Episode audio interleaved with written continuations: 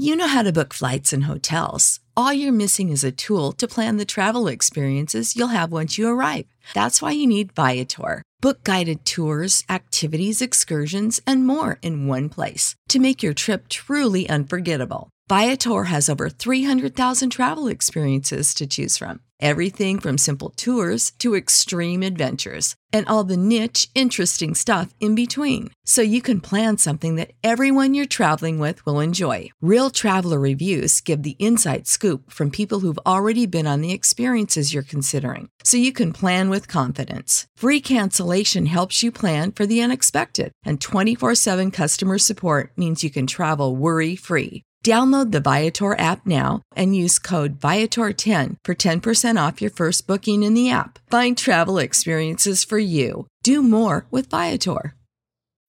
When you need mealtime inspiration, it's worth shopping Kroger, where you'll find over 30,000 mouth-watering choices that excite your inner foodie. And no matter what tasty choice you make, you'll enjoy our everyday low prices, plus extra ways to save, like digital coupons worth over $600 each week. You can also save up to $1 off per gallon at the pump with fuel points. More savings and more inspiring flavors make shopping Kroger worth it every time. Kroger, fresh for everyone. Fuel restrictions apply. The old world is dying, the new world struggles to be born. Now is the time of monsters. With those words from Gramsci, I welcome you to the Time of Monsters uh, podcast, hosted by The Nation magazine and available wherever uh, you can uh, listen to podcasts. It's now being widely circulated. Uh, and today, you know, as I think for the foreseeable future, where the major monsters are the uh, justices of the Supreme Court, the uh, six um, um, uh, uh Republican appointed judges who um, um, are increasingly pu- pushing the United States in a reactionary direction and uh, overturning uh, long held precedents. Um, obviously, you know, the biggest news is the uh, last Friday's decision, uh, long expected but still shocking, to uh, overturn Roe v. Wade and Casey versus Planned Parenthood, ending the constitutional right to reproductive freedom. Um, but there's also been a subsequent decision on prayer in public schools, which is related. It's all part of the same reactionary project to um, uh, restore the sort of power of a, a fundamentalist religious um, increasing minority, minority population um, uh, to give them uh, outsized power uh, over the um, the state. Uh, so I want to um, today. I'm very happy to have uh, frequent guest on this podcast, friend of the podcast, uh, Linda Hirshman, who I've described before as the uh, Cassandra um, of the American left, and uh, her Cassandra-like powers are, you know, uh, more and more to, to the fore. And I, I, hope she escapes the fate of Cassandra because uh, she actually is someone who should be listened to uh, and, and honored. Uh, and um, uh, she has predicted this dystopian course for a long time. Has a novel um, that's serialized on her Substack called Red State that. Um, has really effectively predicted where we are, uh, and is I think uh, will be uh, seen in the future as a sort of you know perfect companion to Margaret Atwood's *A Handmaid's Tale*. Uh, so uh, the, uh, Linda's also the author of like many books on um, issues of um, law and human rights, and I'm very grateful to have Linda on. Um, so uh, actually, I mean, to sort of start with all this, I, I think one way, um, one important issue which I, have written about in a column um, is, uh, you know, like where are we heading now? And um, I think in the uh, deci- uh, majority decision for Dobbs, um, Samuel Alito um, offered what one scholar called reassurance passages. These are passages where he basically said, we're, okay, we've gotten rid of Roe and Casey. Uh, there's other laws that there's other previous decisions that I don't like and I thought were badly decided, like Griswold, uh, you know, uh, establishing privacy and the right to contraceptive, um, Lawrence uh, overturning sodomy laws, uh, Obergefell uh, establishing marriage equality. But Alito says, you know, these are not as important as abortion, so we're not going to touch them. and that's meant to be reassuring. Less reassuring is the concurrence by Clarence Thomas, uh, which said, uh, uh, which tried to hold uh, Alito, but also the other judges, like including John Roberts, by their previous words, saying like, you know, like, guys, you have previously written that these like decisions were bad and were unconstitutional, and uh, Thomas said that the we the court has quote a duty uh, uh, to uh, you know uh, correct the error is the words that Thomas used. Correct the error. The error being basically the whole edifice of uh, sexual uh, uh, freedom uh, that's been created uh, through the both um, political agitation and legal decisions over the last uh, 60 years. Uh, and so, and it's interesting in the dissent, um, the, uh, the, the three liberal dissenters uh, basically agreed with Thomas on this point. They're basically saying all these rights are intertwined. Um, I think the comparison they use is the the you know the the, the uh, uh kids game uh, Jenga, uh, where if you if you pull one block, the whole thing comes tumbling down. Uh, and so, so it's a real question: Is Alito? Are we to be reassured by Alito's saying, or are we? Is Thomas the more accurate prophet? Uh, so, Cassandra, can you, uh, Linda, can you tell me what do you think? So I think that Clarence Thomas may be the Cassandra of the right yes. because he has been his way out. Only Thomas signs off on them. Uh, seemingly random uh, dissents and, and concurrences have turned out to predict the course that the conservative legal movement is going to take. Mm-hmm. So I take him, being the other Cassandra, of course, I take him very seriously and um, and I, I think that uh, three things are true, each of them unpleasant in its own particular way, like Tolstoy said about happy unhappy families. Um, if the um, if uh, the Constitution only protects rights that are explicitly named in the text, um, let's bracket the history business for a moment because I don't believe them for a single minute on that. If the Constitution only protects rights that are explicitly uh, described in the text, then Griswold falls. Uh, the right to same sex marriage falls. The uh, decision against um, criminalizing sodomy falls. Okay. What Thomas did not say is that it may also be that the um, protection of interracial marriage, Loving versus Virginia falls, although I would argue that that's an application of the 14th Amendment prohibition against race discrimination. So, um, uh, but certainly setting that aside, those all fall. Um, so that's one possibility, right? That they're they're saying that it has to be explicitly in the Constitution, or it has to be in Madison's diaries from the moment, um, or it falls. Um, if what if you look closely at what Alito said, what he said was the reason that he can distinguish abortion from all those other unenumerated rights is that abortion is uniquely bad because it involves the presence of, wait for it, the fetus. That then leads me to the second terrible development, which is if the presence of the fetus means that the behavior is uniquely terrible, then there is a potent argument, and it's going to come up in the next couple of years. I know it. You heard it here, Cassandra, remember that um, the fetus is alive for purposes of the Fifth and 14th Amendment.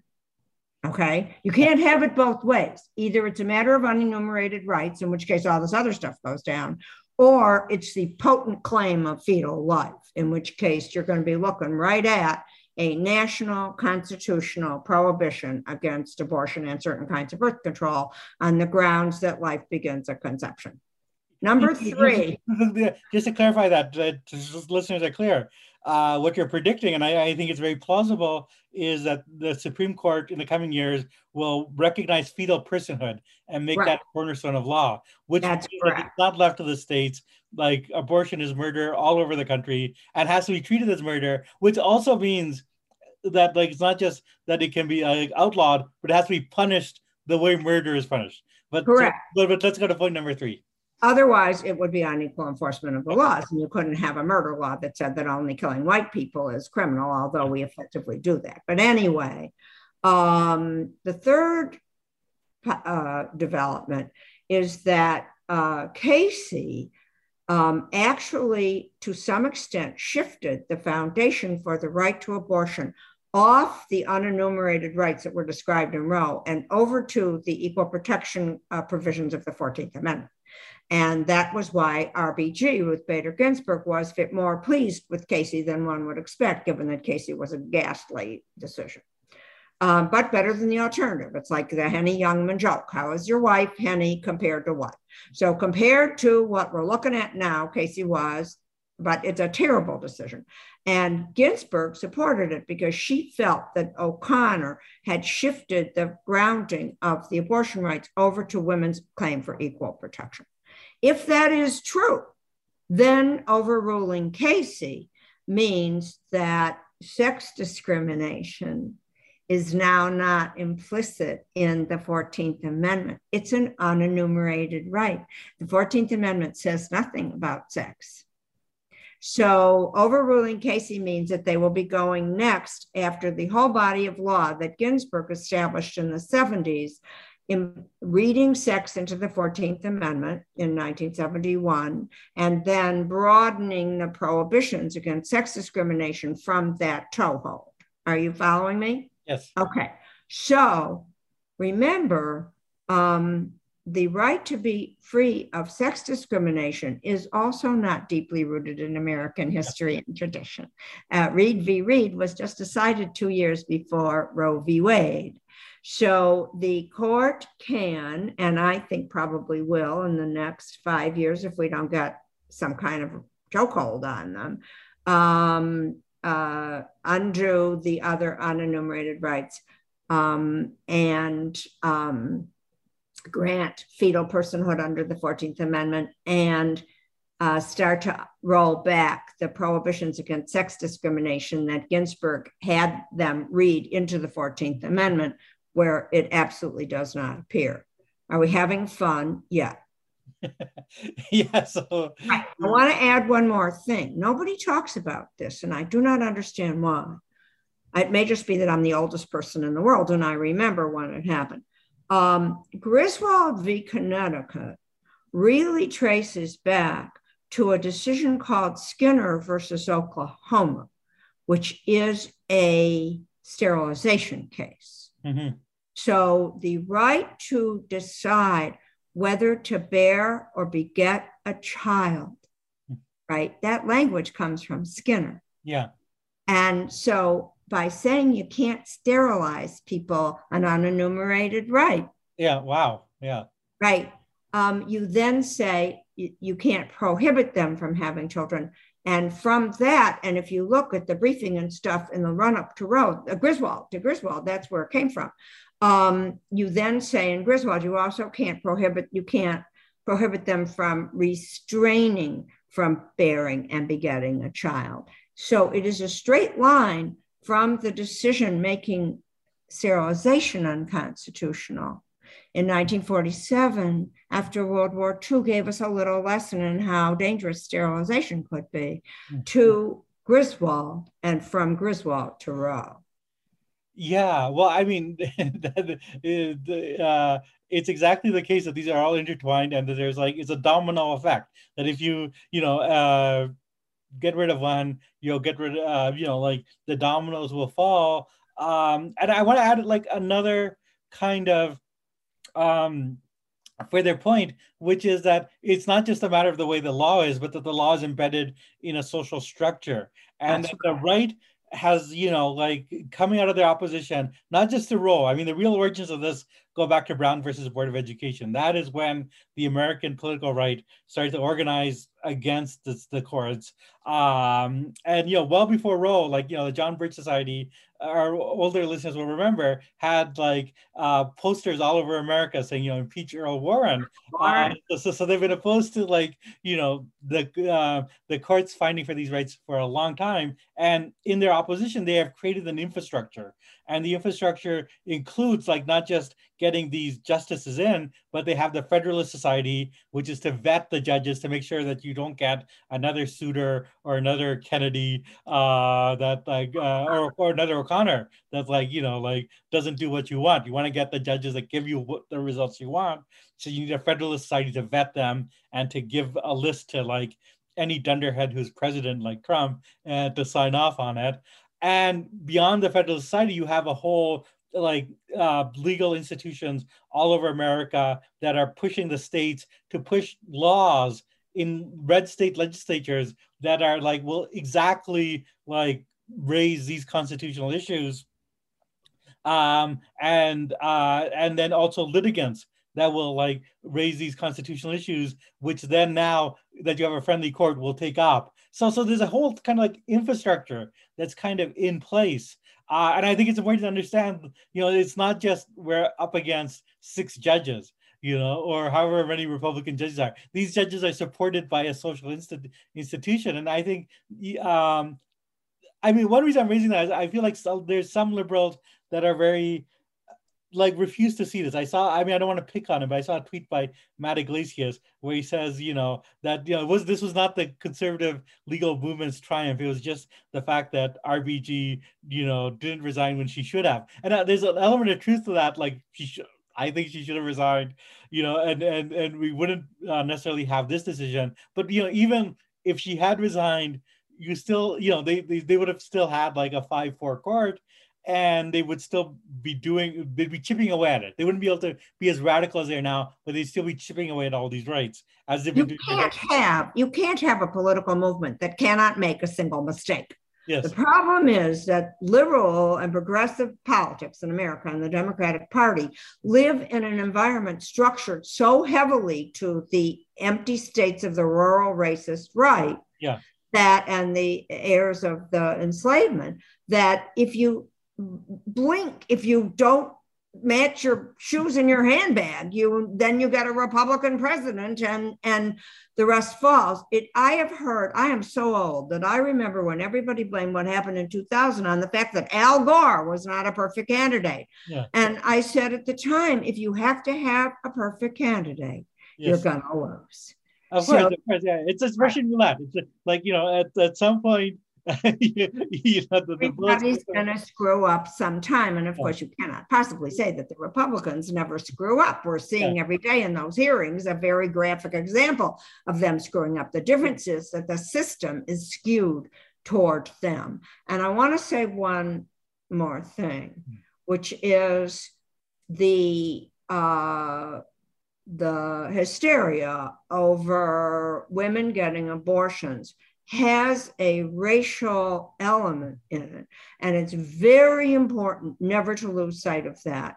You raised Brown v. Board, right? And, and it is, it was in fact the pulling of the tax exemptions from the segregated private schools that brought the evangelical movement into politics in the first place. It wasn't Roe v. Wade initially. They turned to Roe v. Wade as a potent organizing opportunity. But what first brought them into politics was uh, when Carter's uh, Internal Revenue Service pulled the tax deductions for the seg academies that they were running all over the South. So people wouldn't have to go, white people wouldn't have to go to school with Black children. So the racial and the sexual agendas are inextricably intertwined.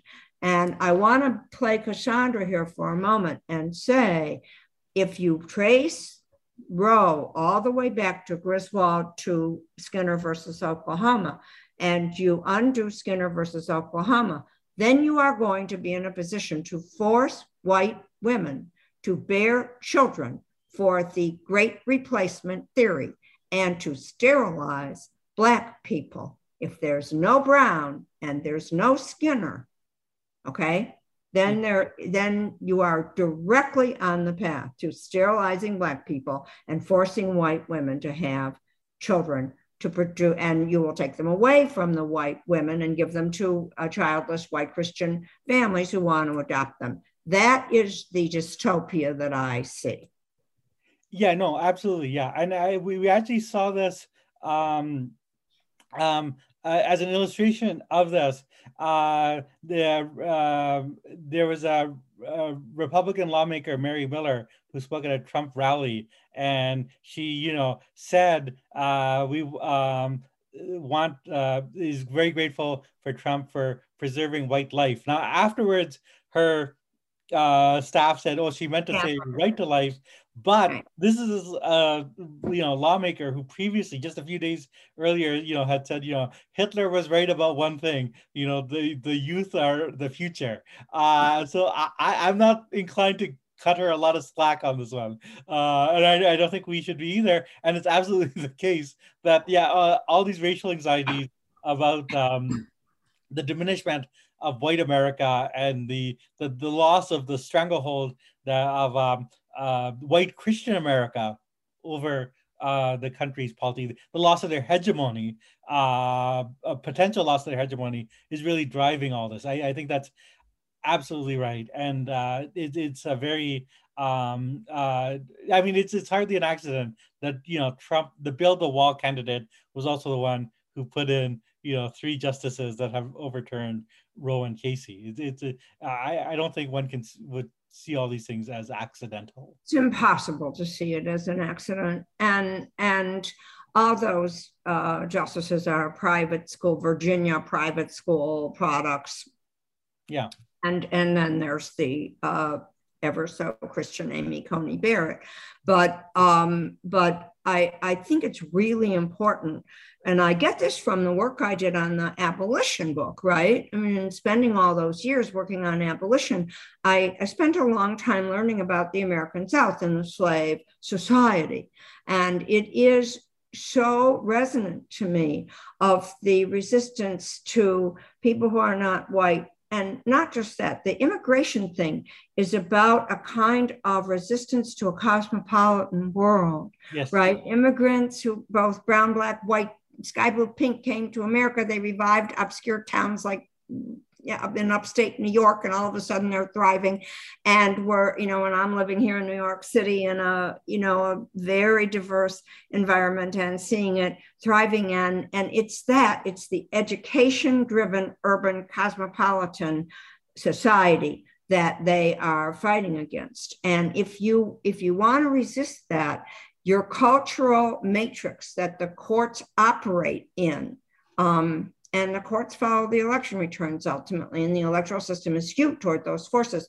Um, your cultural matrix is going to make it possible to uh, reverse Skinner and then to say um, the state has an interest in uh, poor people and people who aren't married and stuff not reproducing and to sterilize them. I, you know, and so you might be thinking like, oh, Linda Hirshman's always hysterical. And there is an argument that given the last several years, it's not unreasonable to be hysterical. But um, I want to speak to Matt Yglesias, which is don't get on Twitter and tell me I'm being hysterical. I'm the woman who wrote Red State 17 years ago. And now the red states are proposing to forbid women to leave Missouri to get an abortion. No, absolutely. I, I mean, I, I think, uh, I mean, this is a theme we've hit on throughout the podcast, but I think I, I want to impress upon listeners that uh, Linda has actually been a Cassandra. I mean that in all sincerity. Uh, and, and, a lot of what we're seeing now is uh, stuff that she's uh, been predicting. Um, and, uh, but the reverse side of that, um, uh, aspect. I mean, like to uh, again, I don't want to pick on Yglesias too much, but I mean, I think his view, and I think it's a view that's more widely shared among some liberals, is that this is all about elite decision makers. That if you just had, you know, RBG uh, not resigning and uh, you know like replaced by a liberal you know we could hold everything together and i think that you know what's skewed or myopic about this um, is that it doesn't see the role of social movements and of political organizing, which is what made it possible. Because I, I want to emphasize, like, you know, like a majority of the judges that found for Roe were Republican appointees, but even beyond that, the five judges that like you know made up the Casey decision were all Republican appointees. They were. They were. Yeah, the I, court was almost entirely Republican. I, I think it was entirely Republican. At that point, it was like nine Republican right. judges, appointed judges. That's why they thought they could uh, do uh, then what they did this week. And, and to actually, so what you had to get to get from Casey to Dobbs, you actually had to have a political movement that was organized enough that it would start vetting judges and winnowing out the court and pushing their own judges towards Republican judges uh, to change. Uh, and you basically had to get a system where Republican judges were much more willing to like overturn precedent than they were. And that's not just a matter of like an elite thing. This is like a social movement that was organized uh, often funded by very wealthy people, uh, but but but uh, able to use the fact that they could organize in churches, and that's a, a great venue. And I think that the only way to counter uh, the reason I'm emphasizing all this is that if there's going to be any reversals, any fighting back, you need something comparable in terms of like. For the ones who work hard to ensure their crew can always go the extra mile, and the ones who get in early so everyone can go home on time, there's Grainger offering professional grade supplies backed by product experts so you can quickly and easily find what you need. Plus, you can count on access to a committed team ready to go the extra mile for you. Call, clickgrainger.com, or just stop by. Grainger, for the ones who get it done. Actual political mobilization. Uh, and I know a lot of people, you know, coming out of Friday over the weekend are in despair. And I think that they're rightly like angry um, uh, at the Democrats for like uh, not having fought harder, for not codifying uh, reproductive rights when they could. But I mean, the, the, the only answer to this is like an, an equal, an opposite movement that is a social movement that you, takes over a political party and forces that political party to do its activity. And I, so I want to talk, so I'm, I'm leading all this to talk about solutions. And um, I thought one of the best people was uh, uh, uh, Congresswoman um, Alexandria. Uh, yeah, she uh, is so smart. And I think this actually I want to. I thought you would enjoy this because I think it, it, it, she and you are on the same page because right. she actually specifically cited Lincoln that like at Lincoln and FDR as like you know these were not presidents that simply said well, the court decided this, we have to go along. They went after the legitimacy of the court, uh, as Lincoln very explicitly did after like uh, Dred Scott. Um, uh, and as FDR did against, you know, like court decisions trying to limit the, the welfare state uh, and by threatening to expand the court.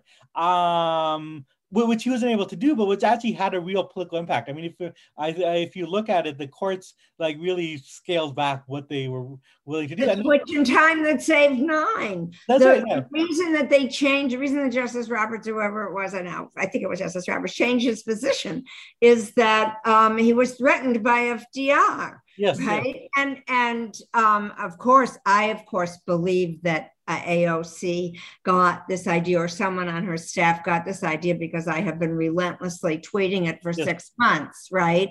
Yes. I mean, I know about Lincoln because I worked on that abolition book and he campaigned on that. Okay. Dred Scott was in 1857 and Lincoln campaigned for president two years later and said, We will not abide by, we will not let that court destroy our country. We will not. And then when the war broke out and the um, Southern spies were going around the rail yards in Maryland, threatening the security of the District of Columbia, he arrested them. And the same justice, Roger Taney, came after Lincoln and said, You got to let those Confederate spies go. And Lincoln said, Well, you've delivered your opinion. Now you can enforce it.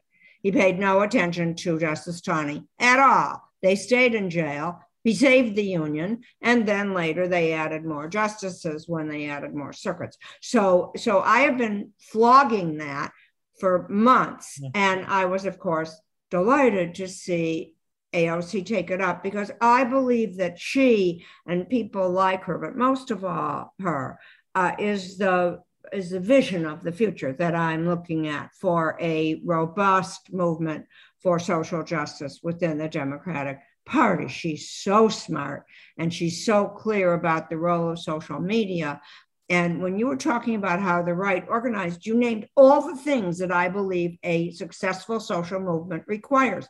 Take the moral high ground, stop calling it choice Stop talking about precedential value of old opinions and say, what's the moral argument for uh, abortion? And that is that women are entitled to have full human lives. That's the moral argument. Take the moral high ground. Stick to your issues. Okay. You cannot solve every single problem in society with one social movement. We need a revived feminist movement. And that would also, if properly constructed this time, uh, start to address some of these racial things which affect Black women so badly, so heavily. Second and third, you named it when you said they organize through the churches, have weekly meetings. Mm-hmm. Right. And if, if we can have a revived movement that will do those three things, I think we can start to roll this back. My friend Moira Donegan from The Guardian has been um, starting to tweet about this and write about this in the last few days. And um, she has invoked exactly the right model for it, which is act up.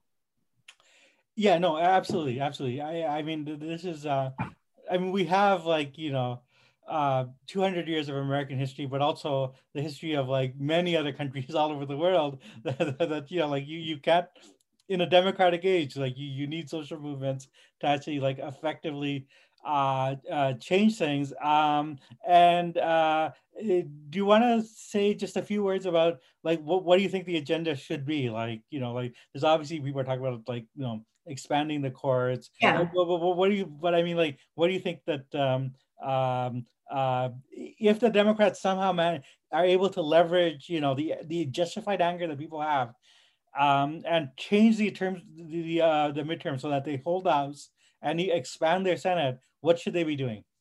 Okay, so they have a program which is not crazy, and that is you pass a statute codifying Roe. Mm-hmm. Okay, as a federal statute, not a constitutional decision like yeah. Roe. Okay, as a federal statute, you you pass the statute and um, and you and in order to do that, you have to uh, revoke the filibuster for purposes of, of protecting constitutional rights. While I am at it, I would address the underlying thing and revoke the filibuster for purposes of protecting voting rights before the election in 2024, right? That's the substrate. You got to protect voting rights. And if you've got enough senators to revoke the filibuster for constitutional rights purposes, you can do both the Roe v. Wade statute and you can protect the underlying power of the numerical Democratic majority. So I would do that. Now you run directly into the Supreme Court of the United States. It is nonsense to assume that that court is going to look at a statute codifying Roe, having just said that there's nothing in the Constitution that protects the right to an abortion, and say, oh, but Congress can, of course, pass a law doing it. The only argument that Congress could make for any residual congressional authority to pass such a statute is the Commerce Clause. Okay. Or they could actually do a smart thing and reverse the slaughterhouse cases and say, we're passing this under the constitutional provision that protects the privileges and immunities of citizens. I, as a scholar, would love to see that happen. But let's assume they do the obvious thing and say, we're acting pursuant to the Commerce Clause. Well, the court has already shown that it's willing to um, say that Congress does not have enough power under the Commerce Clause to do the things that the conservative justices don't like. The first application of the Constitution to limit what Congress could do was to strike down a part of the Violence Against Women Act. These guys understand who the adversary is. Yeah. Right. You cannot move to the suburbs and get away from your wife. So they um, they so they will say, you know, Congress does not have any constitutional authority to legislate on this subject. It's not commerce. It's, it's a personal right. And the fact that you happen to pay the abortion clinic doesn't put it into com- commerce. And they can also say, which is the functional equivalent of the quality of the reasoning in Dobbs. Yes. So, okay, that's what I think would happen. So you, so we win the midterms. The Democrats find their spine, to use a ladylike euphemism for what they lack, and they pass this statute. And they and and while the ink is drying, the Republicans go to the captive Trump judge in West Texas and get a national injunction against the enforcement of the Roe Act on the grounds that the Congress does not have the constitutional authority to legislate on this subject. That's what's going to happen. The question then becomes there are two questions actually. Is the Congress going to, in passing that law, include in the law a provision that says we have control over the jurisdiction of the federal courts, and we hereby say this law is not subject to the jurisdiction of the federal courts? That is called stripping provision. You strip the jurisdiction of the federal courts from the law that you don't want them to mess with. Okay. Mm-hmm. That's one possibility. Um, if you can, if that happens, then the question becomes um, who enforces the Roe Act. So Mississippi says we're going to arrest our abortion providers, and the abortion providers say we have the Roe law now to protect us, but we can't go to federal courts to stop you, Mississippi, from doing this because the Congress has stripped the jurisdiction of the federal court from the law. Normally, you would then go to state court. I do not actually want to put the rights of women in America in the hands of the Mississippi state courts. Yes. So, um, what then happens, right? And I have um, a solution, which is that the executive branch, which is also a constitutional branch of government, sends the people from the Civil Rights Division of the Department of Justice to enforce the Roe Act and, and protect the abortion clinics in, Missis, in Mississippi and say that they will pardon anyone who is arrested who uh, uh, under a law that violates the supreme federal law of the land. So what you get is either the executive can nationalize the National Guard and send them in to guard the abortion clinics like they did in the um, in the schools. Yeah, yeah, yeah. Right. So I'm like, I'm talking to Biden. I'm like, Biden, I'm not asking you to be Lincoln. I'm not even asking you to be FDR. I'm asking you to be Eisenhower. Mm-hmm. So there are ways in which the federal government can, with its control of the sword, right? Remember, the court has neither the purse nor the sword, protect the abortion clinics and also offer them. So that's one strategy. The other strategy is you pack the court, right? So you don't strip it of its jurisdiction you simply say you say several things. You say we are no longer going to obey a single federal judge issuing a nationwide injunction. Okay? Yeah. then it goes up to the court of appeals and you say only the supreme court and you've packed the supreme court with four more liberal justices and um, so the supreme court won't strike it down. What you cannot do is neither of those things Okay. If you're going to have a statute, you're going to, it's going to go to the courts. You have to control what the courts can say about what you're doing. And if you go to the American electorate this summer and say, elect more Democrats, we're going to pass the Roe law.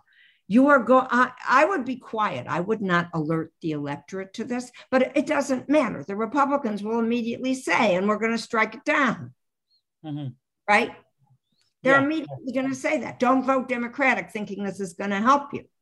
Yes. So the Democrats have to be prepared to get around the court, strip the jurisdiction, pack the court.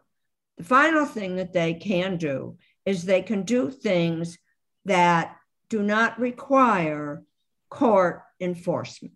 Okay. So my thinking, uh, my friend Elie Mystal has the proposal that the um, federal government lease to independent contractors abortion service prov- provision yes. in the uh, federal lands in the red state. So you'd have an abortion clinic at every post office and Indian reservation and so forth, right? That's yeah. the idea.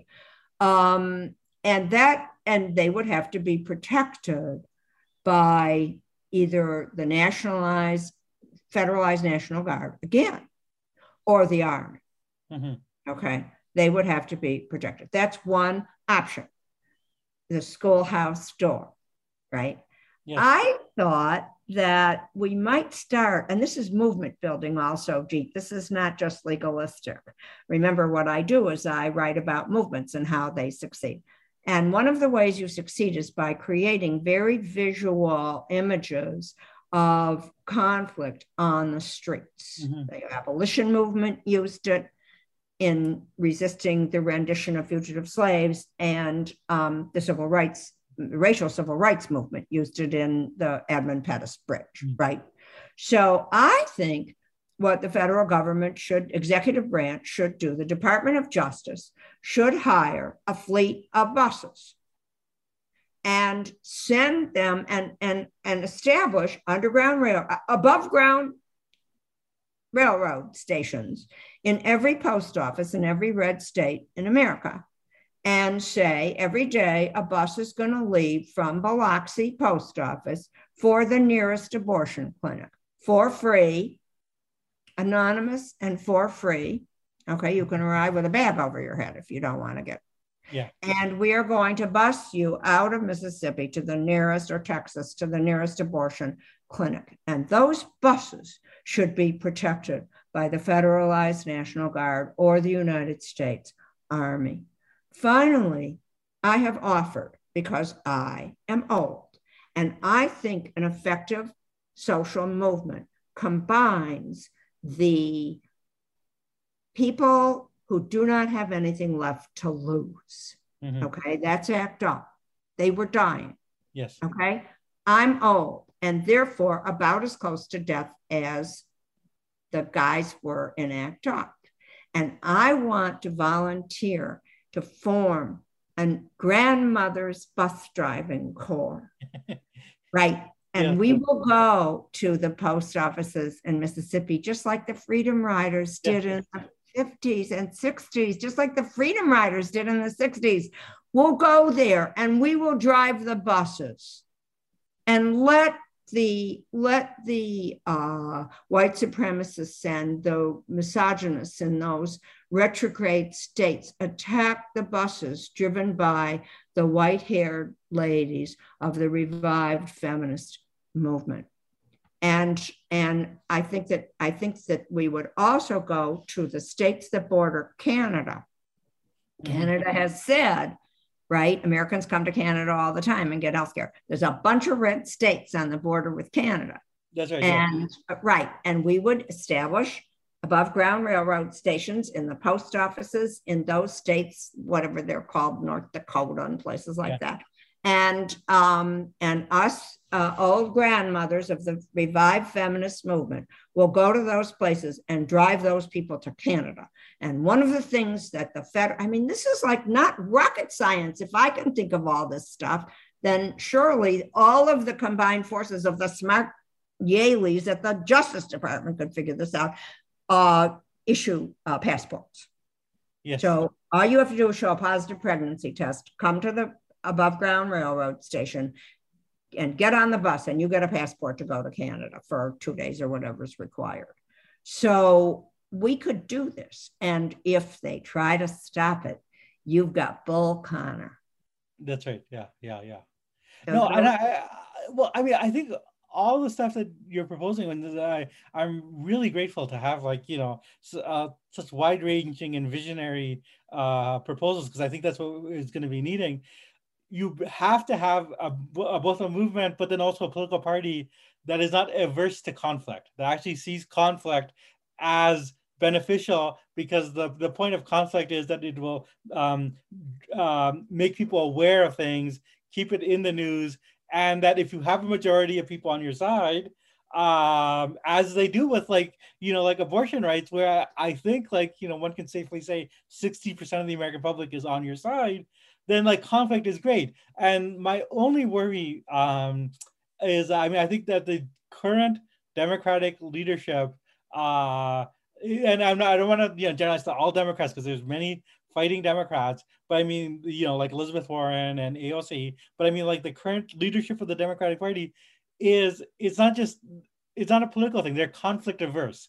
They see conflict. They see their role as trying to return America to normality after the Trump era, and they want to try to, you know, have bipartisan committee, and they want to try to, you know, uh, uh, let people branch. Let let's not have uh, uh, uh, uh and, and lower the temperature. I mean, I, I, I, I they're Henry Clay, they're Stephen yes. Douglas. We've been yes. through this before. Yes. But yes. if you mobilize the population sooner or later, the gerontocratic, um, uh, spineless leadership of, of, of the political party has to respond. John Kennedy was not looking for conflict with the white voters who had been a core constituency, Southern white voters who'd been a core constituency of the Democratic Party.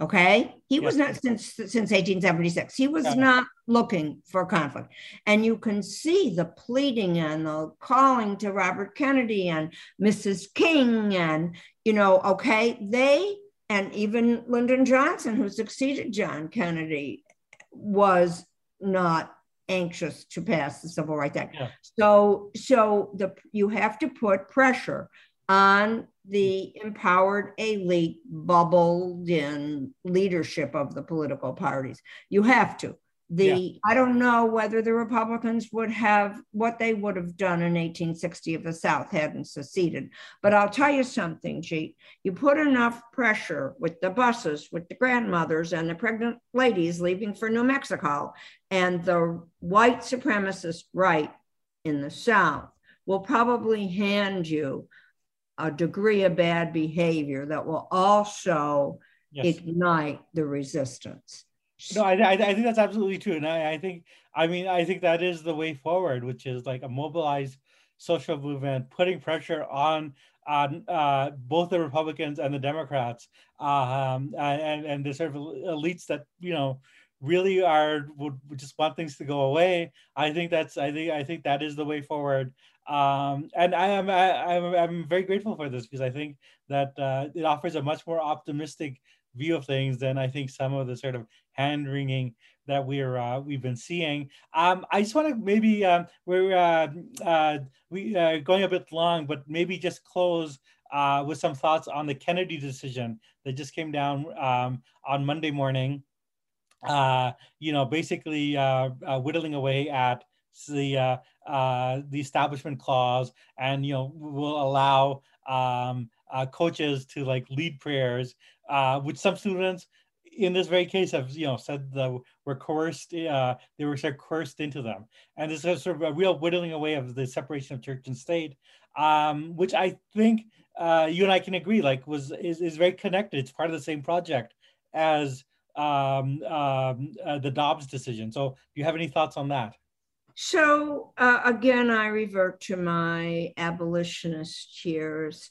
Um, this is a part of a campaign by the racist, patriarchal, revelation based part of American society against maybe one of the two or three most important institutions in a democratic republic, the public school system, right? This is really what that's about. They don't want us to have secular public schools.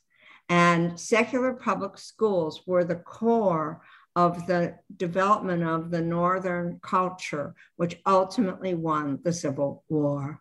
And when travelers would go from the North, from New England, where there was a robust system of public schools, to, or in the Northwest Ordinance states like Ohio and Illinois, which was part of the original political plan, when they would go to the South and see that there were no public schools or that they were terrible, they would come back and write stories about traveling in the South and how there were no public schools.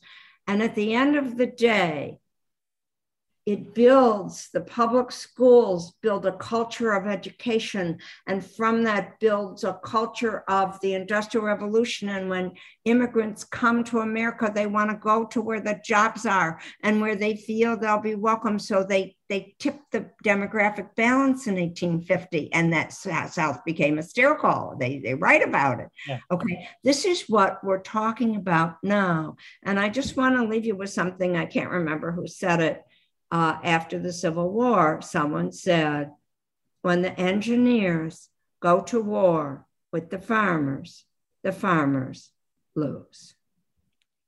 Yeah, no, no, and I, yeah, I, I, and more broadly, I mean, the sort of uh, educated uh, North right. defeated the South, and uh, looks like uh, we're going in for um, a very similar sort of uh, conflict. Uh, um, I want to th- um, thank Linda once again. You've been listening to the Time of Monsters podcast. Uh, Linda has a Substack, Red State, um, which is also the name of a, a novel that she uh, uh wrote uh, nearly 20 years ago, uh, which is very prophetic and which is, um, I think, perfectly comparable to Margaret Atwood's uh, Handmaid's Tale, and which I, I, hope, like Handmaid's Tale, becomes uh, uh, adapted and gets wide circulation because I think her her the dystopia she points out is is coming to being, and the only um, uh, the best hope we have is that people realize this, this is the future that they're building for us and that it needs to be resisted. Um, and so, so uh, uh, once again, thank you, Linda. Thank you for having me, as always.